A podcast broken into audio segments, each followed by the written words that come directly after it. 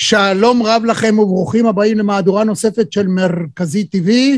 אנחנו איתכם בשיחות בענייני היום וברומו של עולם. אתם איתנו במרחבי הפודקאסט, ביוטיוב ובעניין מרכזי, והאורח היום הוא יואב צוקרמן, שלום. אהלן. אני, הסתדרת כבר? אני רואה שאתה מסתכל אחורה קדימה לצדדים, הכל בסדר? הכל בסדר גמור. אז הנה אני אספר אודותיך מה שכל אדם יכול למצוא בכל מקום במרחבי הרשת. אז אתה, יואב צוקרמן, מחבר הספר עבודת נמלים, מומחה למנהל ציבורי, מנהיגות אדפטיבית, תשתיות לאומיות ונמלי הים בישראל, לאחר שירות של כשני עשורים במגזר הציבורי, הקימותה בשנת 2014 חברה שמתמחה בפיתוח עסקי, ניהול פרויקטים וייעוץ. מילאת שורה של תפקידים בכירים בשירות הציבורי, היה לך תפקיד מכריע בתהליך השינוי המבני של נמלי הים בישראל. בשנים 2000, מ-2008 עד 2014 שימשת כסמנכ"ל הפיתוח בחברת נמלי ישראל, הובלת את פרויקט נמלי העתיד, נמל המפרץ בחיפה ונמל הדרום באשדוד, שמתוכננים להתחיל לפעול, hmm, היה צריך השנה, אבל לך תדע, ההיקף הוא יותר מחמישה עשר מיליארד שקלים. כתבת את הספר עבודת נמלים שמתארת מאחורי הקלעים של הרפורמה בנמלי הים של ישראל, את מערכת היחסים המורכבת שבין הוועדים, ההסתדרות, האוצר ושאר משרדי הממשלה. ערכת ושימשת כיועץ מקצועי של המהדורה העברית של מנהיגות במבחן שכתבו, שימו לב, פרופסור רונלד חפץ ומרטי לינסגי מאוניברסיטת הרווארד, זה הספר היחיד, היה, אולי גם יש עכשיו יותר, שמשמש ללימודי מנהיגות. מרצה מבוקש, אתה מרצה מבוקש בתוכניות הכשרת מנהלים וצוערים למנהיגות, תואר שני במנהל ציבורי מאוניברסיטת הרווארד האמריקנית המאוד מפוארת, משפטן, עורך דין ועוד הרבה מאוד דברים. אם יש עוד, אחרי האות אתה תוסיף ותעדכן. אות ומתחילים.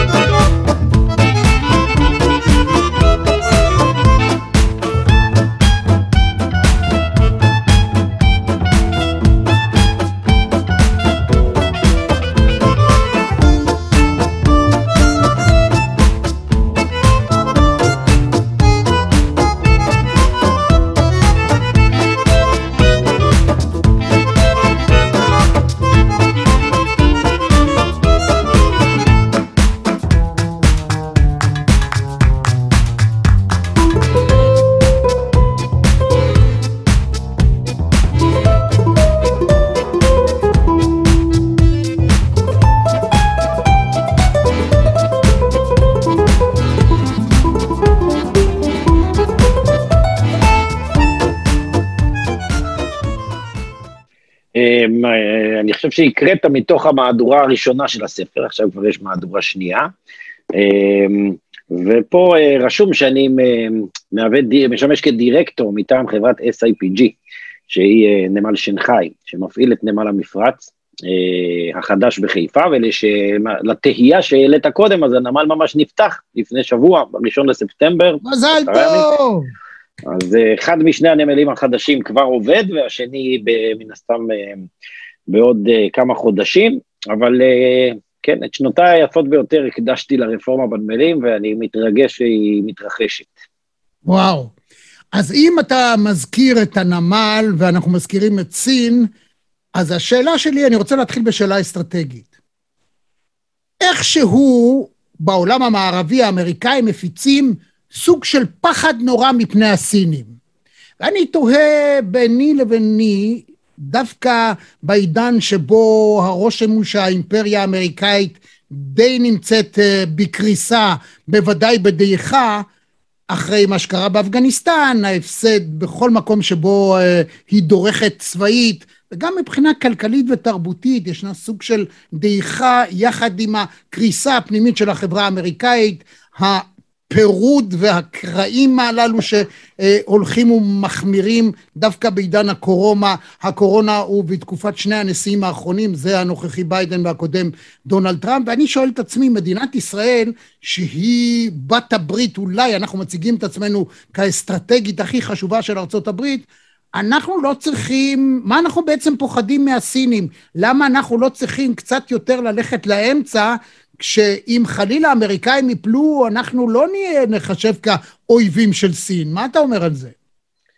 תראה, אני מומחה קטן לביטחון לאומי וליחסים בינלאומיים, אני מומחה יותר גדול לענייני נמלים.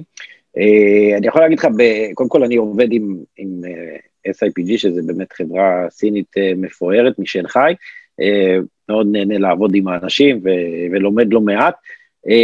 בתחום הנמלים, הם פשוט מספר אחד בעולם, האוטומציה שלהם, הטכנולוגיה שמשמשת לפריקה וטעינה של מכולות אה, מאוד מתקדמת, יותר מאירופה, גם יותר ממה שקורה בארצות הברית, כי בארצות הברית גם להם יש יוניונס מאוד חזקים, הוועדים אה, יש בחוף המערבי, בחוף המזרחי, אז בתחום הנמלים אין ספק ש, ש, שזה אסטרטגי מבחינת מדינת ישראל, אה, שחברה כזאת הגיעה לארץ.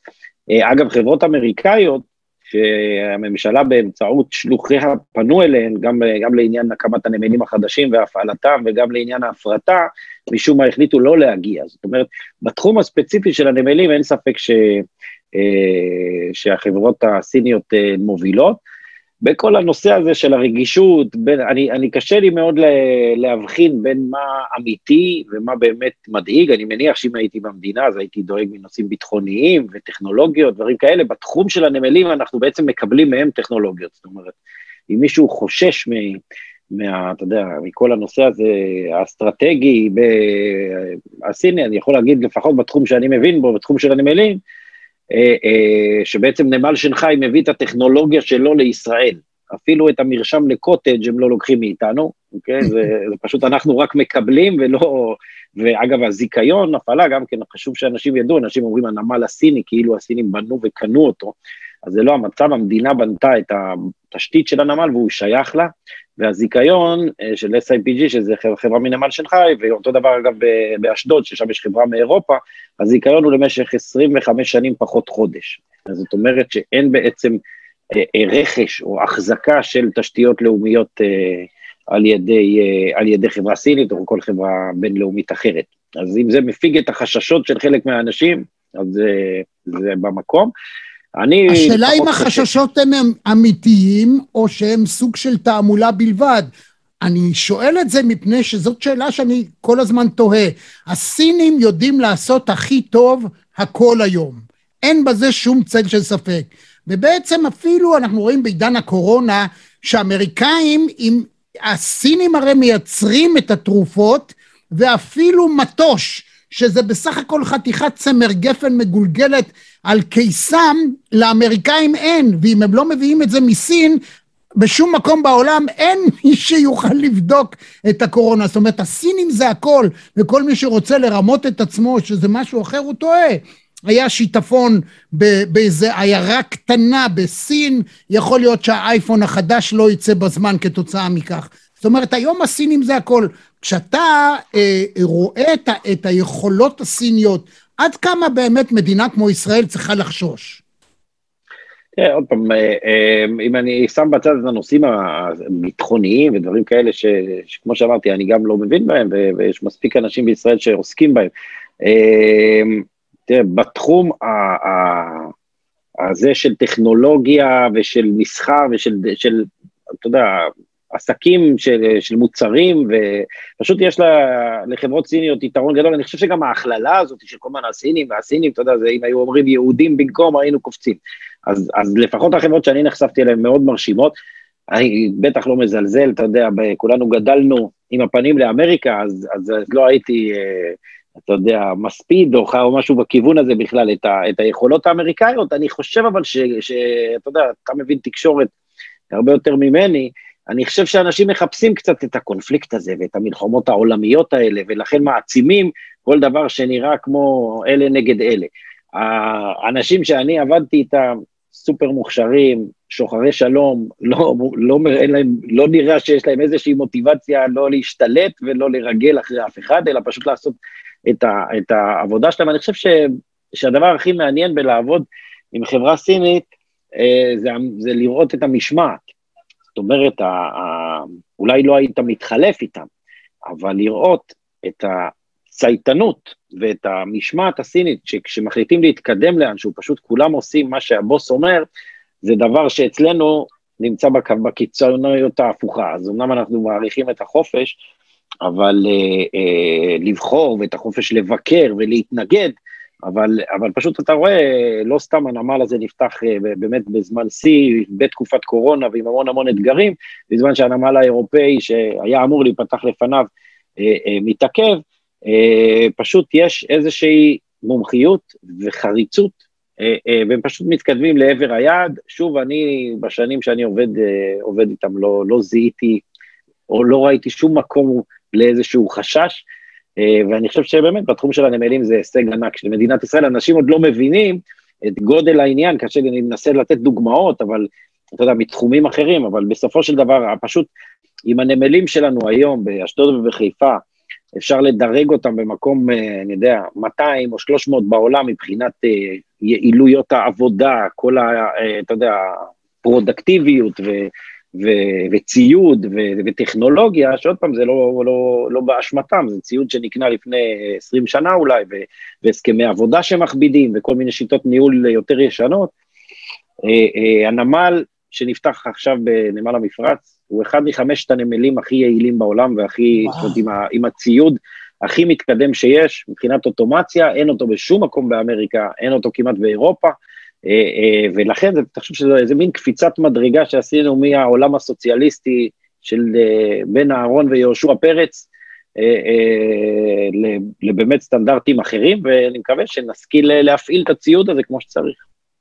ואם אתה מדבר על, הזכרת, א', אתה מומחה למנהיגות, וב', דיברת על נושא של ניהול, בפער שבין הסינים לבין התרבות המערבית, שאנחנו חלק ממנה, אז בסין אה, מקובלת שיטת העבודה שמכונה 996. מכיר אותה? לא. Right.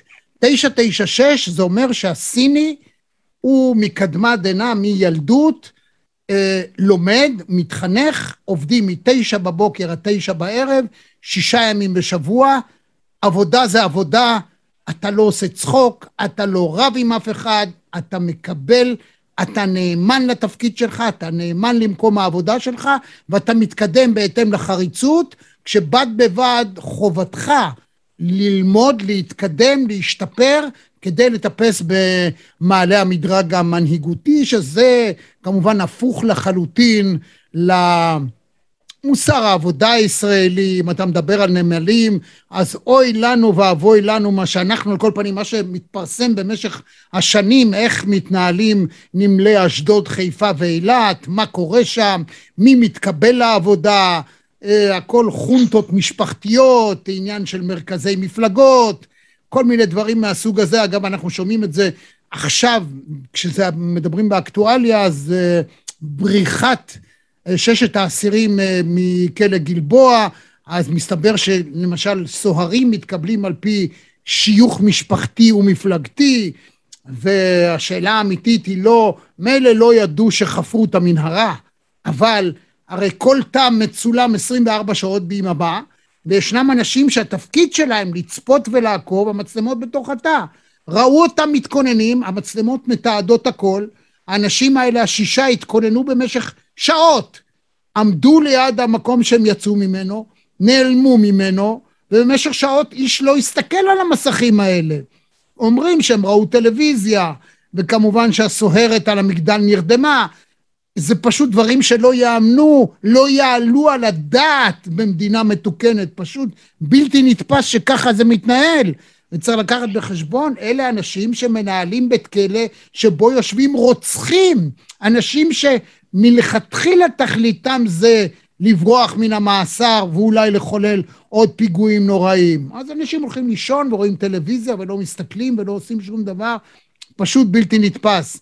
במידה רבה מאוד יש הטוענים שכך גם מתנהלים הנמלים בישראל. ואם ישנן אוניות שמגיעות ומחכות לא יום, יומיים, שבוע, שבועיים, לפעמים חודשים, עד תשעים יום, שלושה חודשים, ארבעה חודשים, אונייה חייבת לחכות מחוץ לנמל כדי להיכנס ולפרוק את הפקקט, אה, מה שיש לה, זה פשוט לא נתפס, אנשים לא יודעים את זה. כן.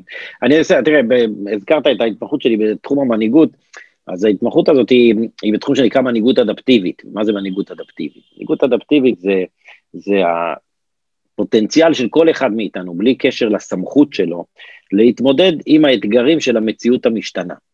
אה, אה, ומי שרוצה לבצע פעולה, אגב, וכל הקונספט הוא שמנהיגות היא פעולה ולא תכונה. הרבה פעמים, בטח במדינה שלנו מיליטריסטית, אתה יודע, היית מפקד בצבא, או אתה הבוס שלי, אז אתה המנהיג. בעצם זה שאתה, יש לך סמכות. אבל, אבל התפיסה הזאת אומרת שבעצם לכל אחד יש פוטנציאל לעשות שינוי ולהוביל שינוי, והדבר הראשון הוא לזהות את האתגרים, ולזהות איפה אנחנו נחלשים, איפה המציאות שמשתנה מציבה בפנינו אתגרים. אז אם אני לוקח את הדוגמה דווקא ש, שנתת של, ה, של הבתי כלא, אה, אה, אה, תחשוב שמדינה ש... מה לעשות, יש לא מעט אסירים, וכנראה שעוד הרבה שנים יהיו אסירים, ספציפית האסירים הביטחוניים. זאת אומרת, זה איזשהו תחום שכדאי להתייחס אליו ברצינות. והאתגר האדפטיבי במושגים שבהם אני מדבר ו- ומנסה ל- ל- להפיץ אותם, גם בספר הזה, מנהיגות במבחן שתרגמתי, אה, אה, מדובר על זה שאוקיי, אם המציאות הציבה בפניך את האתגר הזה, שאתה באופן שוטף כולא אנשים, חוקר אותם בצדק לפי הדין, לפי החוק, אבל, אבל זה לא משהו שהולך להיגמר, אה, ובתי הכלא שלך, ושיטת העבודה שלך, מבלי להיכנס רגע למה הסיבה לזה, אוקיי? אני לא חושב שזה אנשים מושחתים או גרועים, אלא זה איזושהי מין מערכת שמתעלת אותם לשיטות, ויש בה כבר איזושהי תרבות ארגונית אה, אה, שלא מתאימה, ולא, מה שנקרא, לא, לא עומדים במשימה, או, או לא, לא בצורה אופטימלית. בקטע אז... הזה אני חייב לומר שמאשימים את הממשלה הקודמת בעיקר, וכמובן גם הממשלה הזאת, בכך שבעצם הפוליטיקאים לא מאפשרים לסוהרים אה, להנהיג מדיניות קשוחה. אבל רבותיי, היום, היום, עכשיו, כשאנחנו מקליטים את השיחה הזאת ומשדרים אותה, היום נודע על כל הפרטים שסיפרתי לכם, על ההפקרות, שהסוהרת שנרדמה, זה כבר ידעו מהרגע הראשון, אבל שהכל מצולם, הכל מתועד, במשך שעות האנשים האלה התכוננו, מה פתאום נתנו לו לעבור לתא? איך הבן אדם, האנשים שמסתכלים על המסקים 24 שעות ביממה לא ראו? ואיך הם לא ראו שאנשים לא נמצאים בתא במשך שעות, ואף אחד לא אומר כלום? עזוב שהחליפו את הטלפון ולא כן. סיפרו לאף אחד. זה כן. לא עניין של פוליטיקה, זה עניין של תרבות ארגונית בפנים. זאת שערורייה בלתי נתפסת, שכך מנהלים. וואו. אבל אז אני אגיד, ואני אנסה לעשות את החיבור לנושא של הנמלים, כי גם בתחום של הנמלים, ועל זה כתבתי גם לא מעט בספר, הבעיה היא לא העובד, אוקיי? הבעיה זה לא שבאים לשם אנשים עצלנים ומחפשים לעשות קומבינות כל היום. הבעיה של המדינה הזאת היא הסכמי העבודה, אוקיי? זאת אומרת, המדינה הזאת, ספציפית בנמלים, אחרי זה נעשה את ההקשר לבתי כלא אם תרצה. אבל, אבל יש, אה, והמדינה הזאת נוסדה כמדינה סוציאליסטית, אוקיי? והתפיסה של המייסדים הייתה, זה שהמקום העבודה, הנמל לצורך העניין, הוא שייך לעובדים שלו. נתנו זכויות בהסכמים הראשונים של בן אהרון, אה, אה, שהיה, אגב, שר תחבורה, ושודרג אחרי זה לתפקיד יותר בכיר, מזכיר ההסתדרות, אוקיי? ואז הוא כפה על שר התחבורה ועל מנכ"ל רשות הנמלים, שהיה אז, במקרה הרמטכ"ל לסקוב, אה, אה, אה, להכניס הסכמים, זאת אומרת לחתום על הסכמים קיבוציים ששיקפו את רוח התקופה הסוציאליסטית, וההסכמים האלה, אם אתה משווה אותם למונחים של היום, נתנו בעצם לעובדים 50% מהבעלות בנמל. לא בקטע של המניות, אלא בקטע של זכות ההחלטה. יש דבר כזה בנמלים שנקרא מועצות ייצור, אגב זה קיים בהמון המון הסכמי עבודה, אה, אה, וזה מושג ישן, והמושג מועצת ייצור אומר שאם אני עובד אצלך נגיד ברדיו, ואתה עכשיו רוצה להכניס איזו מערכת חדשה שמשפרת את הפרסומות ואת השידור, בוא נגיד, אתה רוצה להכניס מכונת, אה, מעבד תמלילים ממוחשב במקום מכונת אה, כתיבה, אתה לא יכול לעשות את זה בלי אישור של הוועד, כי לוועד יש וטו על תהליכים שמשפרים את הייצור. עכשיו, מה קורה בעשרות שנים האחרונות, אם לא כל הזמן מלגזות במקום ארגזי תפוזים, ומנופים גדולים במקום מנופים קטנים, ומערכות ממוחשבות שמייעלות את העבודה. על כל הדבר הזה, יש לפי החוק, זאת אומרת, לפי ההסכם החתום בין ממשלת ישראל לבין עובדי הנמל, ואותו דבר בשדות התעופה, ואותו דבר בהרבה מאוד מקומות אחרים, אה, אה, אה, יש לעובדים זכות כתובה, וטו. ואתה לא תכניס את המעבד תמלילים, ולא תכניס את הטכנולוגיה, ולא תכניס את המגזעים. אני, הוועד, לא מסכים, אוקיי? עכשיו, זה יצר בעצם תרבות שאומרת, במקום פועלי כל העולם יתאחדו ובואו לעבוד קשה, נאכל, אה, אתה יודע, לחם וגבינה צהובה ורק נעבוד כל היום, ובואו נראה איפה אנחנו תופסים את ההנהלה ואת המדינה בעבירות, בפאוולים על ההסכם, שבהם לא שאלו אותנו, וההנהלה אומרת, עכשיו המנהלים צמחו וגדלו, ואומרים, אני המנכ"ל, אני בעל המניות, אני אחליט. אנשי האוצר אומרים, אני מחזיק את המניות של הנמל הזה, זו חברה ממשלתית. אני אחליט מה קורה אם עושים ככה או עושים ככה, ואז עובדים אומרים, לא, לא, לא, בוא תסתכל על ההסכם משנת 65, כתוב שאתה צריך לשאול אותי, והנה אני שובת, ובית הדין לעבודה, שהוא גם מושג סוציאליסטי, תומך בהם, בגלל שזה מה שכתוב בהסכם, אז הוא אומר, כתוב בהסכם, חבל שלא עשיתם, בואו תשלמו להם עוד פעם. ולכן בעצם מה שקורה, אף אחד לא רע בסיפור, אוקיי? לצורך העניין, אלון חסן השיג הישגים מופלאים עבור העובדים שלו, זה היה התפקיד שלו. הוא פשוט ידע למנף, ויהושע פרץ אגב לפניו, ידעו למנף את אותם הסכמים לטובתם. עכשיו, אני לא יודע בדיוק מה קורה בבתי הכלא, בגלל שזה, אתה יודע, אין שם הסכמים קיבוציים, זה לא דומה בהקשר הזה, אבל מה שאומר התפיסה הזאת של המנהיגות, זה שאנחנו, ו, ועוד פעם, להסתכל על מקרה ספציפי כזה או אחר, מי נרדם ואיזה מצלמה עבדה ולא עבדה, ותחשוב, אצלנו נגיד באותו נמל חדש, או בכל מתקן היום, יש לך כמויות של מצלמות, זה, זה דברים שעובדים אוטומטית, שמזהים תנועה, את זה אתה לא שם בבית כלא. הרי אני בטוח שאין שם, אתה יודע, את כל החיישנים שאנשים שמים היום בבית שלהם, זה א' ב' של הבטחה. לא, לא, יש חיישנים, אה, אבל בכל זאת החיישן, אדם צריך להיות זה שמסתכל על החיישן, ואגב, הסיפור הזה... צריך. כן. יש סיפור מפורסם, כן, כן. יש סיפור מפורסם שבאחד הנמלים, או באזור חיפה, או זה או חברת חשמל או אחד הנמלים, אז עבדו uh, השוער בשער, נתן להיכנס ולצאת למשאיות. עד שיום אחד עשו, uh, אתה יודע, שער חשמלי. במקום שהוא יצא מהבודקה ויפתח ויסגור, הוא היה צריך רק ללחוץ על הכפתור. עצרו, מה פתאום? מה פתאום? עכשיו הוא רוצה תוספת כי הוא נהיה טכנאי. במקום לצאת... אבל זה בדיוק... הוא נהיה טכנאי, קיבל תוספת שכר בשביל לשבת כל היום במזגן בצל וללחוץ על הכפתור.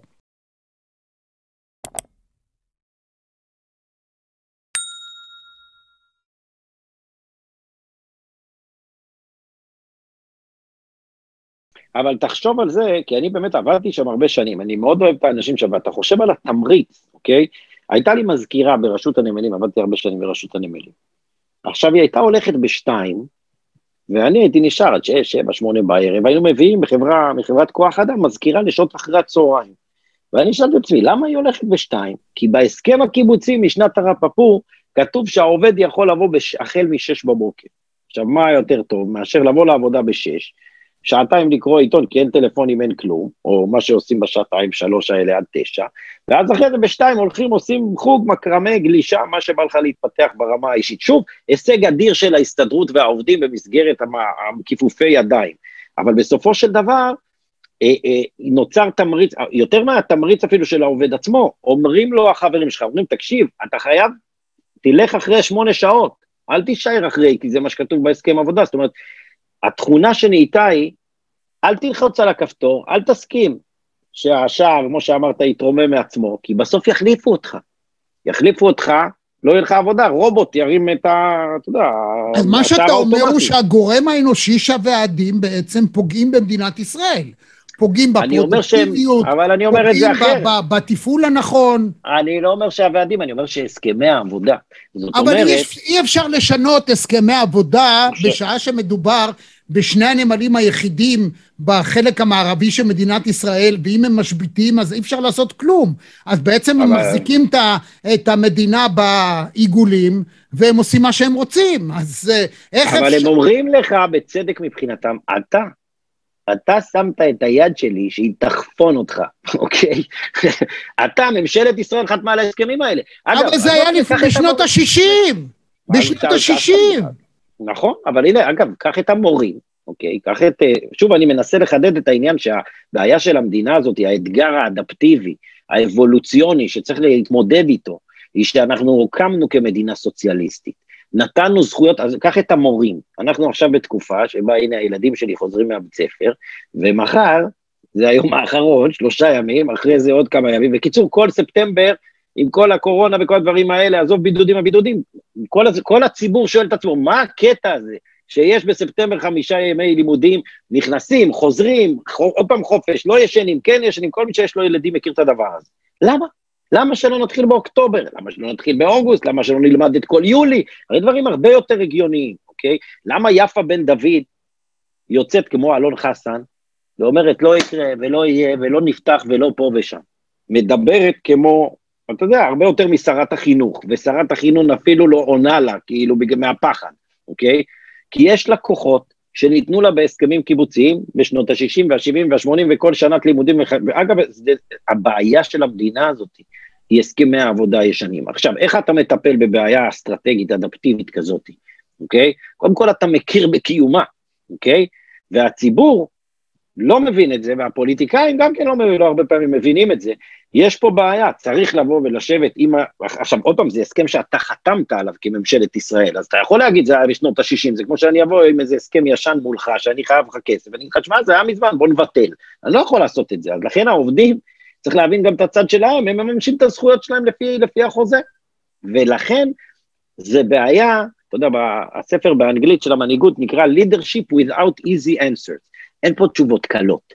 זה לא שתנער את ההיא והיא תתעורר מה, מהבית סוהר במגדל שמירה והכל בסדר. הבעיה היא בעיה תשתיתית, בעיה של תרבות ארגונית, בעיה מערכתית, שצריך קודם כל להכיר בקיומה, בעיה אבולוציונית. מתי מדינת ישראל תבוא, אולי במהלך של חקיקה, אולי במהלך של, אתה יודע, לשבת עם ההסתדרות ולהגיד להם, חבר'ה, זה דופק את המדינה שלנו. אתם דואגים, אגב, מה זה יצר?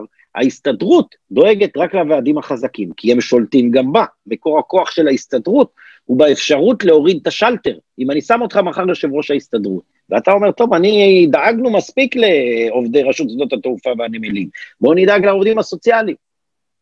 אבל העובדים הסוציאליים הם לא החיילים שלך, שאיתם אתה יכול להשבית את המשק. אתה צריך, כל מה שאתה צריך זה את שדה התעופה. כי אתה משבית את שדה התעופה, המדינה פה לא יכולה להתקיים. אוקיי? וגם הנמלים, אבל הנמלים קצת יש להם דיליי, אוקיי? ולכן, היו הרבה הצעות של אה, חוק בוררות חובה וכל מיני דברים כאלה. מאזן הכוחות בין המדינה לבין, נקרא לזה, ההסתדרות, צריך להשתנות למשהו יותר בריא, לאו דווקא לדפוק את ההסתדרות, אבל אם היית כותב את זה עכשיו מחדש, ואתה עכשיו הכי אובייקטיבי ומנסה לדאוג לכולם, אני מניח שהיית מגיע לאיזשהו איזון שרואה איך המדינה והמעסיקים לא דופקים את העובדים, בעיקר לא את העובדים הקטנים והחלשים, ומצד שני, איך העובדים המאוד מאוד חזקים לא משתמשים בכוח שלהם באופן מוגזם.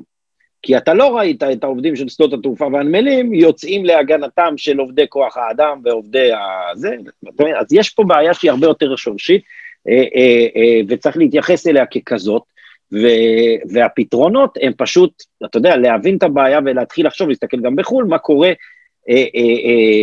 כדי שמצד אחד אתה רוצה לכבד את, באיזון הזה בין הערכים, מצד אחד שיהיה כוח לעובדים, באופן כללי, עובדים באשר הם עובדים, שיהיה כוח משילות לממשלה לנהל את התחומים שהם חשובים לה. ותראה, כמעט בכל תחום שאתה תנסה לעשות, רפורמה או איזשהו שינוי, כולם יגידו לך, אין מצב, העובדים לא יסכים, ההסתדרות לא תסכים. כן, צריך גם להגיד שאפילו כן? בארצות הברית, שהיא כאילו התגלמות הקפיטליזם בכל מה שנוגע לנמלים, גם שם כן. ועדי העובדים הם הקובעים.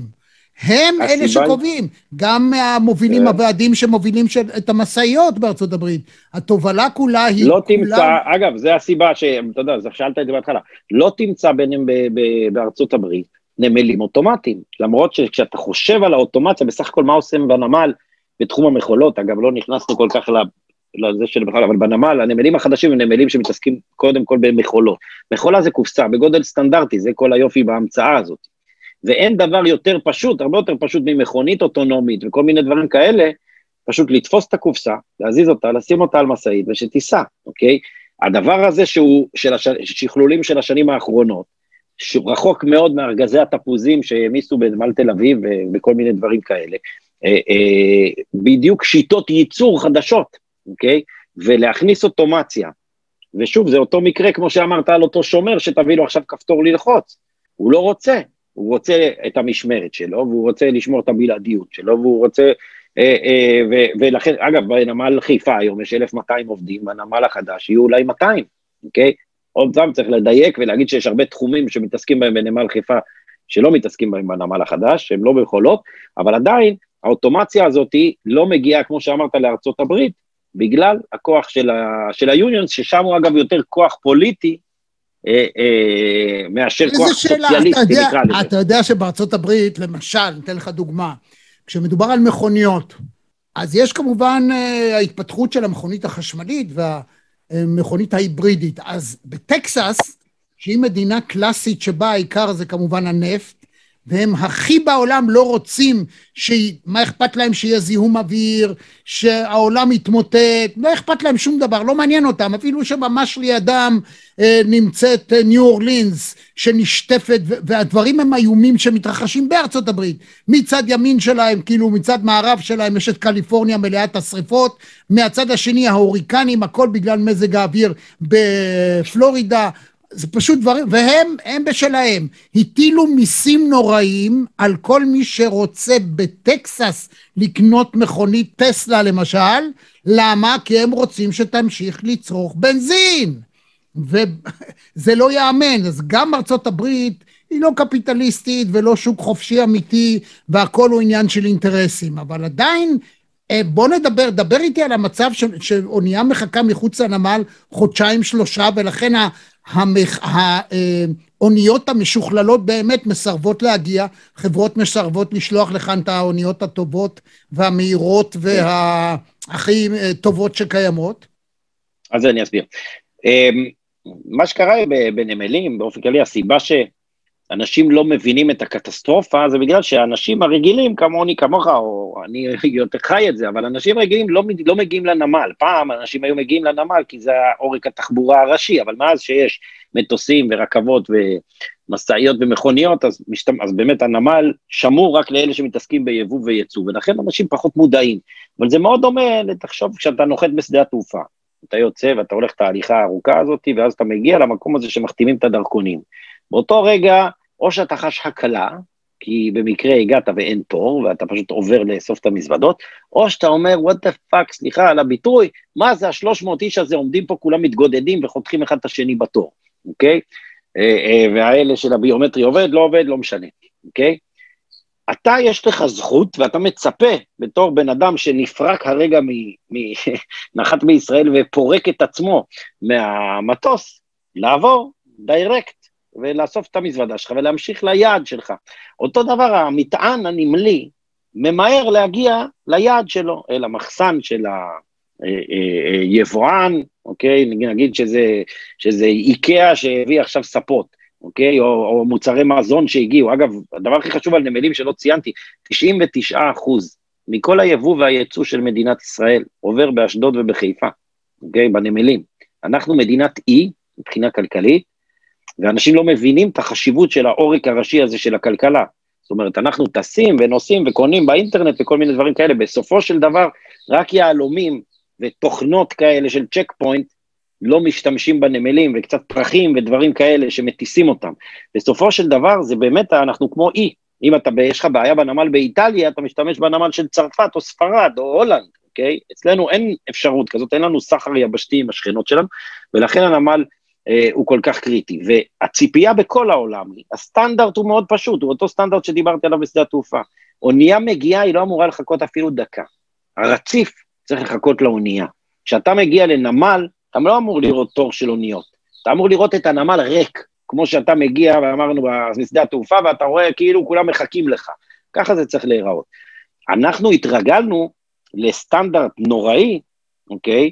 שוב, במדינה שהכלכלה שלה כל כך תומכת בנמלים, שבהם אנשים רגילים שהאונייה שלהם מחכה בתור, ומשלמים המון כסף. אתן לך דוגמה, ידיעות אחרונות, אוקיי? יש לו עיתונים שהוא צריך להוציא. הוא מחזיק ביבנה מחסן, שיש שם מספיק נייר לבין שלושה לש... עד שישה חודשים להוציא גלילי, אתה להוציא גלילי נייר להדפסת עיתונים, שהוא מוכר את זה גם נראה לי לגלובס ולהארץ ול... ולאחרים, אוקיי? זאת אומרת, הוא מחזיק buffer.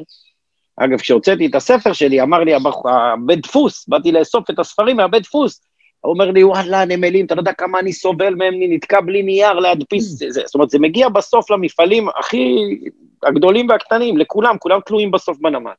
אה, אה, והסטנדרט אמור להיות שהסחורה שלך לא מתעכבת, שאתה יודע שאם המכולה הגיעה או המטען שלך הגיע, הוא תוך יום-יומיים אצלך ב, אה, במחסן. והיום נוצר מצב שיש תור מחוץ לנמלים, אין מספיק רציפים, למרות שעכשיו כבר יש רציפים חדשים, אבל המדינה עוד לא נותנת להם לעבוד, שוב, ממה? שהעובדים לא יחטפו קריזה, אוקיי? למרות שאגב, מבחינה משפטית, אין שום בעיה להפעיל את הרציפים, זה כמו עוד פעם, בדוגמה שנתתי על נתב"ג, תחשוב שאתה רואה שיש עוד 50 תאים כאלה, אבל אין שם אנשים, ואתה אומר, למה לא תאיישו, אני מוכן לשלם עוד. אגב, גם הסוחרי חוץ, היבואנים היצרנים ישמחו לשלם עוד. הרי תחשוב, יש לך מכולה עכשיו של 100 מכולות כביסה, לשים עוד 100 דולר על המכולה, זה אגב פחות או יותר הדמי פריקה, 100, 200 דולר למכולה, אתה תשים בשמחה גם אלף דולר, רק תן את המכולה כבר, אוקיי? עכשיו, הסטנדרט הזה, ששוב, הוא נוצר מכל מיני סיבות, וזה לא נכון להאשים דווקא את עובדי הנמל, אבל כל המערכת הנמלית הזאת היא מערכת שעובדת בשיטה מונופוליסטית, שתעמוד בתור. מה קרה? תמיד עמדת בתור, תמשיך לעמוד בתור. אגב, אנחנו מכירים את זה בהרבה תחומים אחרים, אתה יכול לבוא למשרד הפנים, לקבל דרכון, יגידו לך תעמוד בתור. אבל הנה, יש כאלה שיש מקומות שהשתפרו, אתה עושה באינטרנט, אתה מקבל את זה עם שליח. מוכן לשלם עוד קצת כסף וזה יגיע. אתה יודע מה, יואב, זה אני לא מסכים איתך, כי אני חושב שמדינת ישראל, בכל מה שנוגע לשירות לצרכן, כמעט בכל תחום, החל ממשרד הפנים, ממשרד הרישוי, ואפילו מס הכנסה ברמת הפרט, אני לא מדבר על uh, עסקית, חברות וכדומה, אתה כמעט הכל יכול לעשות טיק טק.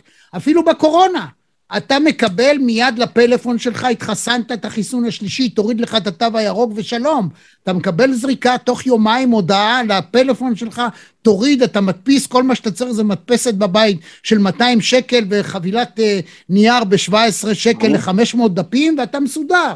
זה יוצא מן הכלל, אנחנו בהמון דברים מאוד מאוד מאוד השתפרנו, גם במערכת הבנקאית, ברמת השירות לפרט ולעסקים קטנים וכדומה. ודווקא בנדמה שהפקק העיקרי, צוואר הבקבוק, זה אותם אנשים שאתה יודע, יושבים ככה עלינו, ככה, והם עושים מה הם אה, רוצים. קודם כל, אתה צודק, יש הרבה מאוד רפורמות שמתבצעות. אה, לפעמים אתה לא יודע על חוסר היעילות שמתקיים מאחורה, לצורך העניין בבנקים, אוקיי? אבל זאת אומרת, אתה מקבל את השירות שלך, זה שאתה משלם בסוף כל מיני עמלות וכל מיני דברים כאלה, זה בגלל שעדיין יש אלפי עובדים במערכת הבנקאית, שבגלל הטכנולוגיה הזאת כבר לא צריך את כולם, אוקיי? אבל נשים את זה רגע בצד. אני אומר שבסופו של דבר, אה, אה, התחומים שבהם הכי קשה לעשות רפורמות, הם במקומות שיש שלטר, אוקיי? בנמלים יש שלטר, או לפחות היה עד עכשיו. ומה עם שני הנמלים החדשים האלה, הם יפתרו את הבעיה של השלטר? בהחלט. הנמלים האלה, מה שהם יעשו, ושוב, זה ייקח עוד כמה חודשים עד שהם ייכנסו לעבודה, בתחום הזה, בוודאי בתחום של המכולות, ואני מקווה שגם בתחום של מטענים אחרים, יקרה דבר דומה למה שקרה כשנכנסו סלקום ואורנג', אתה זוכר שהיה רק פלאפון, וכל אחד היה סמל סטטוס להחזיק כזאת מזוודה כזה בונגילה, וכל דקה עלתה איזה 15 שקל, והיה נראה שזה המצב, ואז פתאום נכנסו שתי חברות יותר מתקדמות, פחות, פלאפון אז הייתה ממשלתית שייכת לבזק, ופתאום לכל אחד יש פלאפון, והדגמים כל הזמן השתכללו, והמחיר ירד לאגורות בודדות, ואחרי זה הייתה עוד רפורמה וכל זה. זאת אומרת, התחרותיות הזאת אתה יודע, זה textbook של, של כלכלה.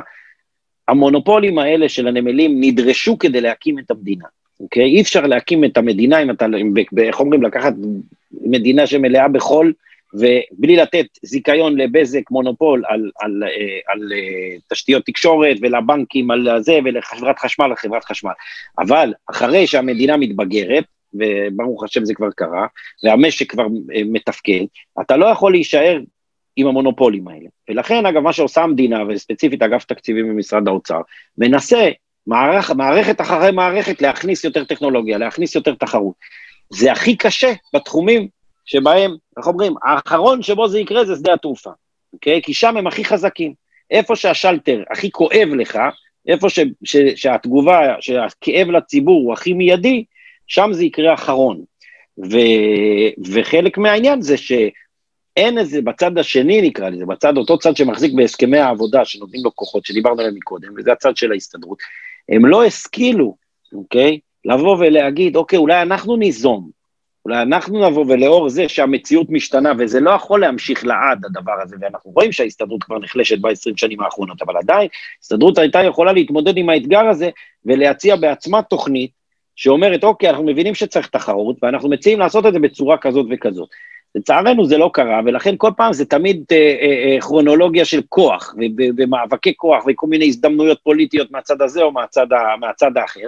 הדבר, הקטע, החדשות הטובות... לפחות ש... צריך להגיד כן. שהדיכוטומיה תמיד מובילה לכך שבסוף הקדמה, ההיגיון, הכלכלי והציבורי מנצחים. לפעמים לוקח יותר לאט, פחות לאט, נכון. אבל בסוף... זאת אומרת, אם מסתכלים, אתה לגמרי צודק, אם מסתכלים, אתה יודע... תהליכית. אמריקה קיימת כמה, כמה, אתה יודע, 200 ומשהו שנה, ו- ו- ואנחנו קיימים 70 שנה. ובזכות הטכנולוגיה באמת זה, יש הרבה תהליכים שהם מואצים. אבל אני כל הזמן אומרים לי, תשמע, אני באמת התעסקתי 20 שנה ברפורמה בנמלים. זה לא כל כך הרבה, בהתחשב בה, באמת בת, בתוצאה המוצלחת ש, שמתגלית לנגד עינינו, ואנחנו נרגיש אותה בשנה, שנתיים הקרובות, זה לא כל כך הרבה בחיים של מדינה שממש נולדה כמדינה כמעט קומוניסטית, אוקיי? אז לעשות את התיקון הזה, שזה מאוד מתסכל, והיינו רוצים לעשות ככה, ו, ו, ול, ושכל הדברים האלה, המשקולות של העבר היו נעלמות, אבל זה באמת דבר שלוקח זמן. ויש אנשים טובים אה, בכל הצדדים, אגב, גם בצד של העובדים ובטח בצד של המדינה, ש, שמנסים לעשות את זה. יש המון שפשוט חוששים, והפרדיגמה וה, היא שאין, אין, אין מה לעשות. עכשיו תגיד, בוא נעשה רפורמה ב... אתה יודע, בנושא של החינוך, בנושא של המורים, אתה יודע.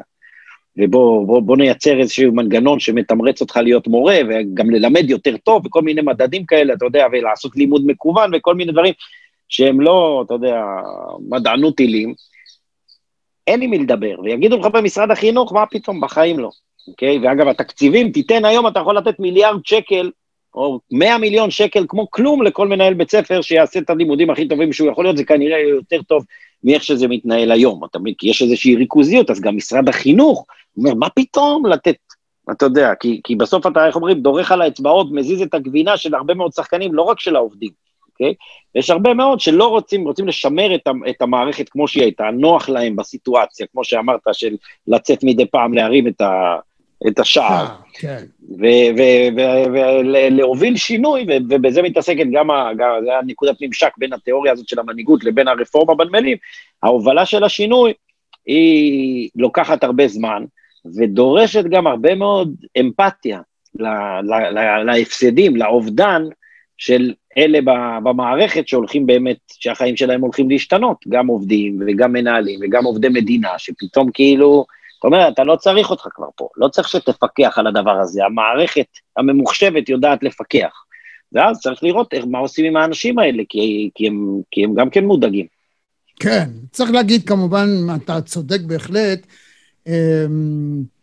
הבעיה היא שככל שהקדמה אה, אוחזת בנו, בעיקר ההתפתחות, עכשיו מדברים על AI, זאת אומרת על בינה מלאכותית, על רובוטים, על אה, מענה ממוחשב שיודע לפתור הרבה יותר טוב את הבעיות האנושיות, או אפילו ברמה של ההתייחסות האישית מאשר האדם עצמו, אז היא לוקחת מקומות עבודה. ואם פעם, אבל מאז ומתמיד זה היה, אה, פעם היו כן. נקבניות, ובוקר אחד המחשוב הלך קדימה, מאות אלפי נקבניות איבדו את מקומות העבודה שלהם, ואמרו, אוי אוי אוי, מה נעשה? רגע, מישהו מכם מכיר איזה נקבנית שאין לה מקום עבודה? בסוף זה מסתדר. איכשהו mm-hmm. מוצאים את הדבר החדש, את השינוי החדש, וזה יקרה. וזה הרבה תלוי בשלטון. זאת אומרת, זאת אומרת, מפא"י איבדה במידה רבה מאוד את ה... השליטה שלה במדינה, את השלטון ואת הלגיטימיות, מפני שהיא לא ידעה בזמן לחולל את אותה טרנספורמציה. הליכוד, אמ, יש אומרים, אה, עוד אין לנו את הפרספקטיבה, אבל רואים שזה איכשהו נאחז שם סוג של, או השחיתות, או הסיאוב, או אותן בעיות שקשה היה להתמודד איתן, למרות שאני חייב להגיד לזכותו למשל של ישראל כץ, גם כשר תחבורה וגם כשר אוצר, שלא היסס לנהל מלחמה. ובזה ייאמר כל הכבוד לו. בהקשר הזה אני יכול להרחיב, ובאמת הספר שלי מתעסק בזה, הוא פשוט בוחן את כל הממשלות, כאילו, מנקודת המבט של הנמלים, הסירה הקטנה הזאת שנקראת הנמלים, שכל הזמן מיטלטלת, אז מממשלה, כל פרק בעצם מתחלפת ממשלה, ואתה רואה באופן מובהק, בוודאי עד לפני, כאילו, עד השנים האחרונות, שבאופן מובהק שרים ממפלגת העבודה, ו... או, או מהצד הזה של המפה הפוליטית, ניסו לשמר את אותו מבצר מצודת מפא"י בנמלים, ו- ולהגן על ההסתדרות, uh, בעוד ששרים uh, uh, מהימין, ספציפית, אגב, לא רק ישראל כץ, אלא גם אביגדור ליברמן. אביגדור ליברמן היה שר התחבורה בשנת 2003, והוא הוביל בעצם, ב... אני אישית חוויתי את זה, הבאנו לו הצעה כזאת לאיזה מין שינוי מבני ברשות הנמלים, כזה עם חבר, כל מיני דברים כאלה מורכבים. הוא אמר, כן, תחתכו את זה ככה, קודם כל תסגרו את רשות הנמלים. לא יהיה יותר, אוקיי? זאת אומרת, היה חשוב לו למחוק את הזכר הזה של המצודה הזאת של מפא"י, ושהמבנה החדש, הוא יהיה, בגלל שאז, אגב, נתניהו היה שר אוצר, והוא היה הבאת שר תחבורה, וגם אחרי זה, נתניהו כראש ממשלה וישראל כץ כשר תחבורה, היה להם הרבה יותר קל, פוליטית, ללכת עד הסוף. כמובן שזה גם היה אידיאולוגיה כלכלית נכונה. אה, אני דווקא חושב שמה שנורא מעניין, זה דווקא היום שרת התחבורה מרב מיכאלי. אה, אה, אתה יודע, הברית הזאת שהייתה פעם בין מפלגת העבודה ובין ההסתדרות, לא, אני לפחות, ממקומי הצנוע, לא רואה אותה כל כך חזקה, וגם כל התיאוריות הכלכליות, אתה יודע, הסוציאל דמוקרטיות, הן לא בהכרח אומרות, אוקיי, בואו נשאיר את רשות הנמלים הישיר לעובדים המונופוליסטים את הכוח, אוקיי? ויש פה אתגר, עוד פעם, אותו אתגר אדפטיבי, אתגר של, של הסתגלות למציאות חדשה, שבעצם השרים מהמרכז ומהשמאל, אוקיי, צריכים לחשוב מחדש על המדיניות שלהם בהקשר הזה, בגלל שאין ספק, בוודאי שבתחום הנמלים, שהנושא הזה של התחרות אה, אה, אה, וה... אתה יודע, שבירת המונופול ההסתדרותי, נקרא לזה, והכוח של ההסתדרות בארגונים האלה, זה דבר שהוא לא נכון למשק, והוא פוגע בכל העובדים, אוקיי? אה, אה, ויש לו לא, השפעות כלכליות, אה, נקרא לזה גם על יוקר המחיה, וכולם הרי רוצים לטפל בנושא של יוקר המחיה ולטפל באנשים בסוף היותר, האנשים הפרטיים הקטנים. ולכן כן, נוצרים פה הרבה מאוד אתגרים.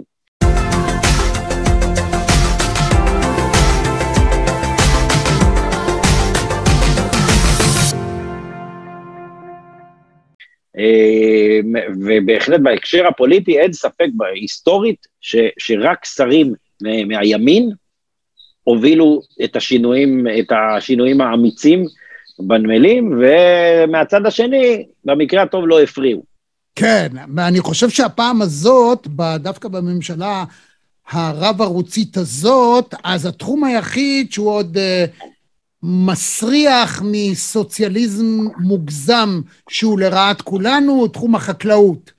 זאת אומרת, ישנם ניסיונות לבוא ולאפשר שתאכל מלפפון טוב, לא רקוב, לא ממי ביוב מעזה, לא, אך ורק uh, לקבוצה קטנה מאוד של אנשים, הם רוצים להמשיך ולשלוט ולקבל מחירים אסטרונומיים, מה שפוגע בכיס של כולנו.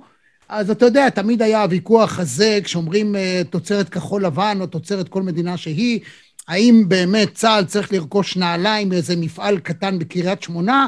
כי מה יפטרו את המאתיים פועלים האלה?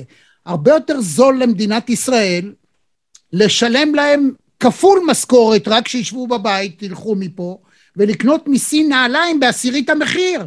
הרבה יותר, נעליים הרבה יותר טובות, או מדים יותר טובים. אבל זה בדיוק, באמת, זו דוגמה נהדרת, באמת לחבר את העניין הזה של הניהול שינוי והמנהיגות האדפטיבית. כי בואו ניקח באמת את הרפורמה הזאת בחקלאות, אוקיי?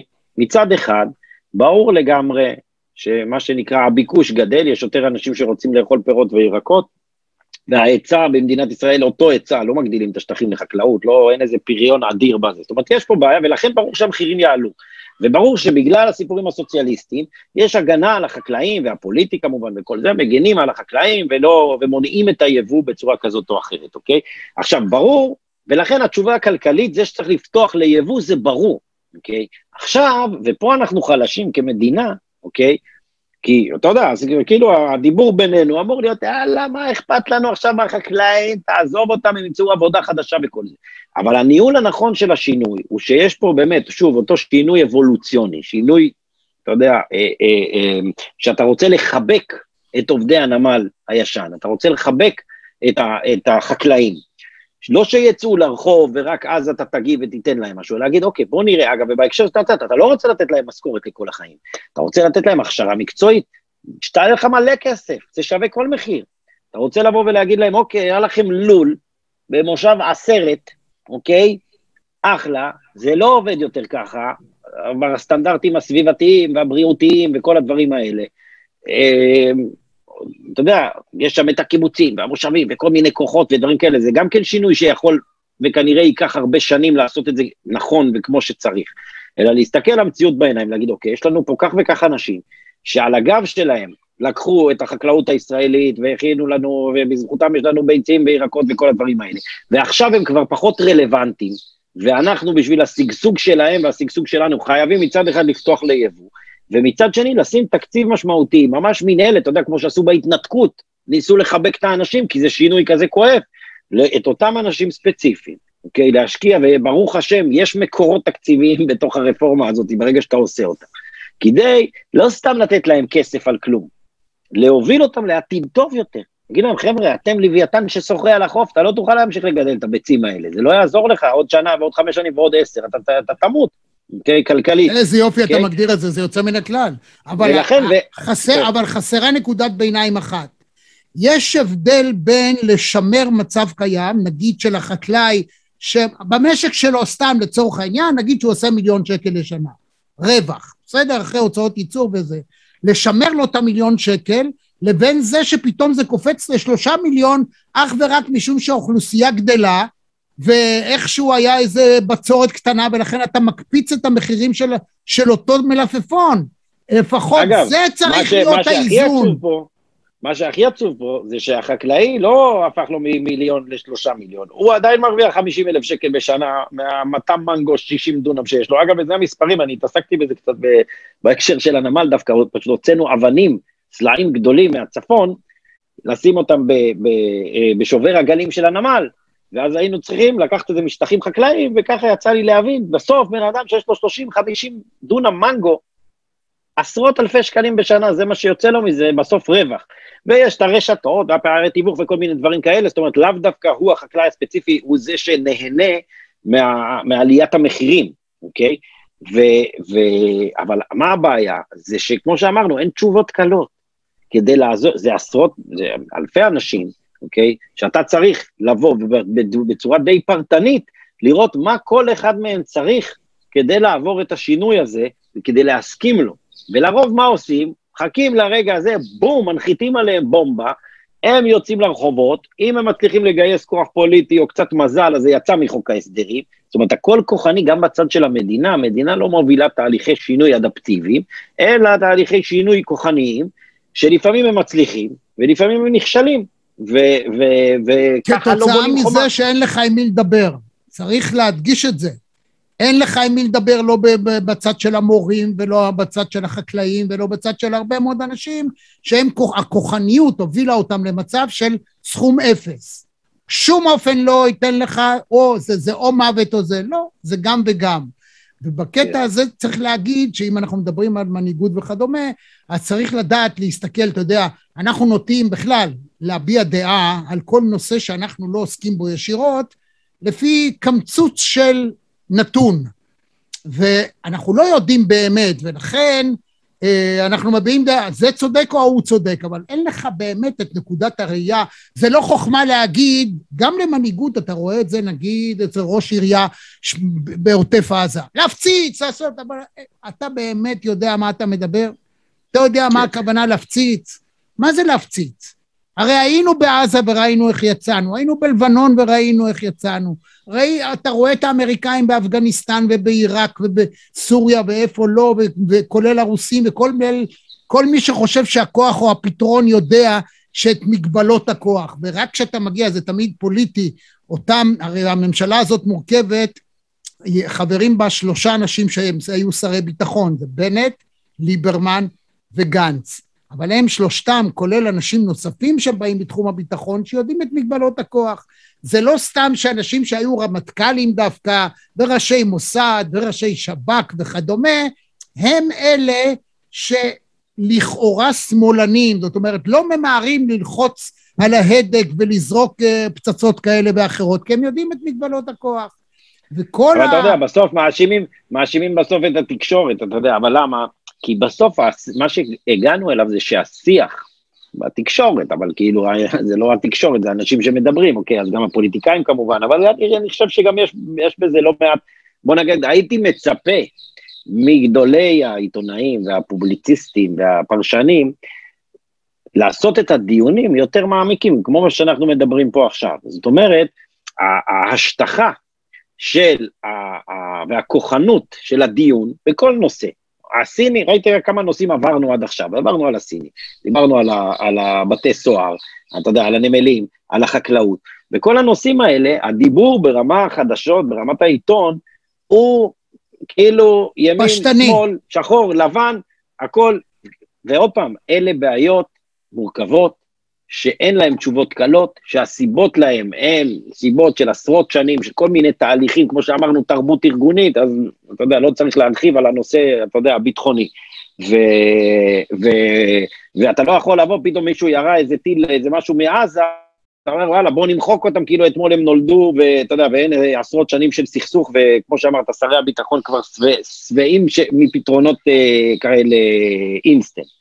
אה, אה, ולכן, באמת, מה שמעניין פה זה שהתפיסה הזאת של המנהיגות האדפטיבית, בעצם היא בסך הכל איזושהי מסגרת טרמינולוגית, שפשוט עושה סדר מאוד פשוט, והיא אומרת, אוקיי, אנחנו רוצים לשנות את ה-DNA שלנו, אוקיי? סתם ככה, אני ארחיב לך טיפה על הסיפור הזה, כי, כי זה באמת יפה. למה, הפרופסור הזה, חייפץ, שהוא זה שהגה את התורה של המנהיגות האדפטיבית, הוא בכלל רופא במקום, אוקיי? והוא למד, ברפואה הוא למד ביולוגיה התפתחותית. Okay, עכשיו אנחנו הרבה פעמים משתמשים במונח הזה ש, של uh, שינוי ה-DNA הארגוני, אנחנו חייבים לשנות את ה-DNA, אוקיי? ובאמת במדע, בביולוגיה התפתחותית, ה-DNA, איך הוא משתנה, איך נופל לקוף הזנב, איך נופל, איך צומחים כנפיים פתאום לאיזה חיה, איך, איך נעלמים, נעלמות השערות, וכל מיני תהליכים אבולוציוניים שלוקחים אגב מיליוני שנים. קודם כל, דבר חשוב, הם לוקחים המון זמן, אפרופו הרפורמה בנמלים, אוקיי? והדברים האלה. זה תהליכים מאוד ארוכים. אבל מה שמעניין זה שהתהליך האדפטיבי בביולוגיה התפתחותית, המדעי, כולל בדיוק שלושה שלבים מאוד מאוד מעניינים, שחפץ לקח, לקח את שלושת השלבים האלה והדביק אותם על התיאוריה הזאת של הובלת שינוי, אוקיי? פשוט אמר בוא נעשה מה, שה, מה שהגוף עושה, מה שהביולוגיה עושה. מה הם שלושת השלבים? שלושת השלבים הם מאוד פשוטים. השלב הראשון הוא השימור. אתה אומר, מה זה אומר להיות יהודי אחרי שבית המקדש חרב. מה זה אומר להיות אש, איש ארץ ישראל השלמה אחרי ההתנתקות? מה זה אומר להיות עובד נמל אחרי הרפורמה בנמלים? אוקיי? זאת אומרת, המציאות משתנה, אתה קודם כל צריך להגדיר מי אתה, אוקיי? מה הדבר שעליו אתה לא מוותר, מה הקור שלך? אגב, 99 אחוז, פסיק משהו, מה-DNA שלנו נשמר כל הזמן, והשינויים הם ממש באחוזונים קטנים. הדבר השני הוא על מה אתה מוותר, וזה החלק הכואב. על מה אתה מוכן לוותר, ששוב, אפשר להגיד את זה על אה, הסוהרים ברש, בשירות בתי הסוהר, ועל עובדי הנמל, ועל uh, מתנחלים, ועל uh, מי שאתה לא רוצה, בכל דוגמה שבאת תגיד, על משהו, המציאות השתנתה, אתה לא יכול להמשיך להתנהג כמו שהתנהגת, ולפעול כמו שפעלת, כי המציאות השתנתה, אתה חייב להיות יותר טכנולוגי, אתה חייב להיות יותר, uh, לשנות את, ה, את השיטות שלך ואת ההרגלים שלך, להתאים אותם למציאות המשתנה. אוקיי? ולכן אתה צריך לוותר על משהו, ויש לך נאמנות מאוד חזקה לשיטות הישנות, למי שלימד אותך את זה, אוקיי? לארץ ישראל השלמה, לזה שאתה בא לנמל ואתה עובד בדיוק את מה שאמרו לך ולא לא עושה אקסטרה, אוקיי? פועל בדיוק לפי הסכמי העבודה. אז הדבר השני הזה הוא הוויתור האובדן על דברים שהם היו חלק ממך, שזה החלק המאוד כואב, ופה צריך לחבק, אוקיי? המשפחה שלך יש לה לול במושב עשרת, 50 שנה, 100 שנה, סבא שלך הקים את הלול, ועכשיו רוצים שתסגור את הלול, אתה מבין? רוצים שתפנה את ההתנחלות. ואתה, כל ה... אתה מבין, זה משהו מאוד מאוד, מאוד מאוד פנימי, זה כוחות מאוד חזקים שעובדים, אנשים מוכנים להרוג בשביל הכוחות האלה, אוקיי? והשלב השלישי, שהוא השלב המגניב בתהליך, וקורה ב-DNA, זה השלב של ה-innovation. ה-DNA ממציא... חדשנות. בדיוק, ממציא, ופה אגב גם מתחבר ל start-up nation, שיפור, שינוי, התחדשות. שימור, שימור, שיפור, התחדשות. לא, אה, זה שימור, ויתור או אובדן. אוקיי? אתה קודם כל משמר את מי שאתה, אחרי זה אתה אומר, יש לי פה שתי תכונות שאני צריך פשוט לוותר עליהן, אוקיי? אוקיי? תחשוב על מישהו שהיה התקף, עבר התקף לב. בא, בא לב, אתה יודע, לבית חולים, ואומרים, ואומרים לו, תקשיב, אתה לא רוצה שזה יחזור על עצמו, אני יכול לתת לך תיקון טכני, אני יכול לעשות לך עכשיו איזה צנתור, אבל זה לא יעזור לך כי אתה תחזור אליי, אוקיי? אני לא יכול לתת לך, תיקון טכני הוא לא אדפטיבי. אתה צריך מצד אחד, כדי לשמר וכדי לזה, אתה צריך לוותר על האוכל, אתה צריך להתחיל לעשות ספורט, למרות שקידשת פעם את העצלנות, לא יודע מה, כל מיני דברים שקשה לך לעשות אותם בשינוי ההרגלים שלך. ואתה צריך להמציא את עצמך מחדש, כל הזמן אנחנו אומרים את המושג הזה של להמציא את עצמך מחדש. ו- וזה נכון לכל אורגן ביולוגי ולכל ארגון, אוקיי? ואפשר, ומה שיפה בטרמינולוגיה הזאת, שהיא יכולה להתאים לכל אחד מהדיונים שעכשיו דיברנו עליהם ולכל נושא שתזרוק עליו, ו- ובסופו של דבר נדרש, בגלל שבתקופה שלנו, עם כל השינויים הטכנולוגיים, כל הזמן המציאות משתנה, אוקיי? פתאום יש לך קורונה. הרי הלימוד מקוון, אף אחד במערכת החינוך לא הסכים בכלל לשמוע, וכולם אמרו לא יעבוד בחיים. אני אישית לא ידעתי מה זה זום, עד שלא התחילה הקורונה, לא ידעתי. היו אנשים שהשתמשו בזה לפני, אתה יודע, אלה שבהייטק, בשעות אחרות, וזה. ופתאום, בגלל השינוי של הקורונה, כולנו עברנו תהליך אדפטיבי, והנה אני ואתה עכשיו בזום, בכיף, חסכנו את הזמן שאני אסע אליך ואשב איתך באולפן וכל מיני דברים כאלה. וזה שינוי שכאילו נכפה עלינו, אבל זה שינוי אדפטיבי. ופתאום הוא גרם להרבה אנשים והרבה מורים, אתה יודע, מהדור הישן, שהיה להם נורא קשה בהתחלה, אני לא יודע אם יצא לך לפגוש אה, כאלה מורים שמנסים לתפעל את הזום עם הילדים, וזה משגע אותם כי זה טכנולוגיה וזה הדבר האחרון שהם רצו לעשות אותו. אבל הם עברו את התהליך הזה, ומצד אחד הם צריכים עכשיו, בוא נחזור לשלושת השלבים, מה אם אתה עכשיו מורה בבית ספר יסודי ואתה בקורונה, אתה צריך ללמד מקוון, איך אתה משמר את השיטות שלך, את מי שאתה כמורה, ואתה מצליח להעביר, למרות שזה לא אישי, ואתה לא יכול כבר ללטף ולחבק ולקחת את התלמיד הצידה לשיחה, איך אתה מצליח לשנות את השיטות שלך ולהתאים אותן, לעשות את האדפטציה כדי לשמר את, מי, את, את המורה הטוב שאתה, אוקיי? ועל מה אתה צריך לוותר. זה עובד בכל דבר, לכן אני כל כך מבסוט מהמנהיגות האדפטיבית. כן, ואנחנו צריכים להגיד. אגב, על זה, יואב,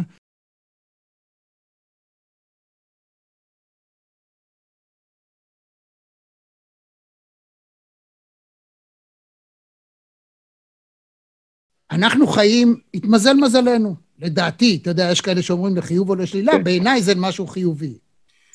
אנחנו חיים בעידן שההתקדמות במהלך חייו של אדם יותר גדולה מאשר מאז קיומו של המין האנושי. מיליוני שנים בבת אחת, הקדמה שקפצה עלינו משנות ה-80 ועד היום, ב-40-50 השנים האחרונות, לגמרי. היא פשוט בלתי נתפסת. והאדם, האדפטיביות הנדרשת מכל אחד מאיתנו, היא מדהימה. זאת אומרת, אנשים שהם אה, עוד חייגו עם חוגה, והם אומרים, נפל לי האסימון, ו-90% מהאנשים בכלל לא יודעים מה זה אסימון, לא ראו אסימון נכון. בחיים שלהם, אבל יש את המונח נפל האסימון. איזה כן. אסימון נפל? אתה ראית פעם את הטלפון, אתה יודע מה זה אסימון בכלל? או כל מיני דברים מהסוג הזה, עד לאן שאנחנו נמצאים היום, הקדמה היא כל כך ענקית, אנשים ש... בשביל חמישה גרוש היו צריכים ללכת לבנק, והיום פעם בשנתיים, אם בכלל נכנסים לבנק רק בשביל כן. לחתום או משהו. בהקשר הזה, בהקשר הזה, תראה, מה, וזה דווקא משהו מעודד, אתה יודע, התפיסה הזאת של מנהיגות אדפטיבית אומרת, קח לדוגמה משפחה שנוסעת הרבה, אוקיי? להבדיל ממשפחה, ילד שנטוע במקום ולא זז, אוקיי? היכולת האדפטיבית של מישהו שמטייל הרבה, אורז הרבה פעמים את המזוודה, מקבל החלטות מה לקחת, מה להשאיר, מה לקנות ב- ביעד, אוקיי? עושים רילוקיישן, אוקיי? הדברים האלה משפרים את היכולת האדפטיבית של הקבוצה ושל הבודד, אוקיי? עכשיו, במדינת ישראל ולעם היהודי בכלל, אם אתה מסתכל על ההיסטוריה, יש יכולת אדפטיבית פנומנלית, אוקיי? זה כאילו הומצא עלינו. מי, באמת, מאז שנפל בית המקדש. תחשוב, רוב הכתות והדתות שהתחילו אז להתהוות, כל האיסים וכל הדברים האלה, אף אחד לא שרד. למה היהדות שרדה? בגלל היכולת האדפטיבית המדהימה שאז יוחנן בן זכאי בא ואתה יודע, רצו להרוג אותו, הוא המציא הלכות חדשות, מי אתה שתמציא הלכות חדשות, שתחליט על ברכת כהנים ועל בית כנסת ועל סדר פסח, ולא יודע מה, אני לא מומחה גדול בתחום, אבל תחשוב, מרכז הדת היה מסביב לבית המקדש, אוקיי? היהדות הייתה אמורה להיחרב באותו רגע ששרפו את בית המקדש, אבל היא המציאה את עצמה מחדש, ואחרי זה עוד פעם ועוד פעם. עכשיו, מה זה אומר? שככל שאתה עובר חוויות אדפטיביות ומלמד את עצמך להתמודד עם השינוי, השינוי הבא הוא יותר קל, אתה יותר מנוסה בזה, אוקיי?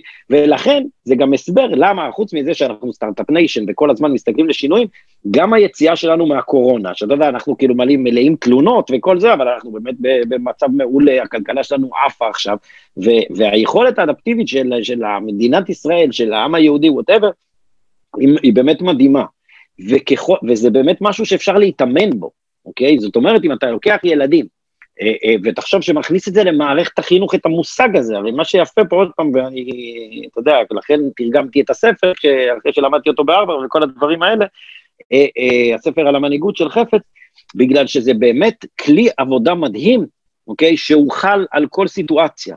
ו, ותמיד יש אתגרים אדפטיביים, וכמו שאמרת, בתקופה שלנו, אין, כאילו, המציאות משתנה כל הזמן, גם בגלל טכנולוגיה, גם בגלל עכשיו כל הגלובל וורמינג, כל מיני דברים משתנים, ומחייבים אותנו לעשות התאמות, ואנשים, ועמים, וקבוצות, שהם, מה שאנחנו קוראים לוויתנים ששוחים אל החוף, ו- וזה מאוד טבעי ללוויתן לשחות אל החוף, אוקיי? זאת אומרת, אתה נאחז במשהו, אתה אומר, יהיה בסדר, אתה אומר את כל ההכחשות, כי אתה מפחד משינוי, הפחד משינוי הוא פחד מאוד מאוד מאוד מאוד טבעי אצל, אצל בני האדם. ו- ולכן יש פה משהו שהוא אה, אה, מאוד חשוב ללמד אותו, ולהפיץ אותו ולתרגל אותו, אה, כי זה בסוף מה שיעזור לנו לשרוד, אתה יודע, כשהחום הגדול יגיע. אתה יודע, אני כטריינר NLP מתמחה בלעזור לאנשים להיות אדפטיביים. זאת אומרת, mm-hmm. לקבל על עצמם את השינוי שהכי טוב, האמיתי, שנחוץ להם, והם יכולים לעשות אותו. הקושי של האדם להתרגל לשינוי הוא הקושי בין הקשים ביותר שאדם חווה. לגמרי. ותמצאו לכם איזה trainer NLP שייעץ לכם, יעזור לכם. אני גם עוזר לקבוצתית לאנשים וגם ברמה האישית, מנהלים, ארגונים, חברות וכאלה, ותדעו לכם, זה עוזר נורא, גם ברמה המשפחתית והאישית, ו... ובכלל, תיקחו רק את השינויים שכל אחד ואחד עובר בגלל הנגיף הזה בשנתיים האחרונות, תראו איזה דברים שאתם נאלצים להתרגל. ישנם מקומות שיש זינוק בהתאבדות, במקומות שהיו סגרים, כי אנשים לא, הם נכנסו לדיכאונות, לחרדות וכדומה, לא ידעו איך להתמודד.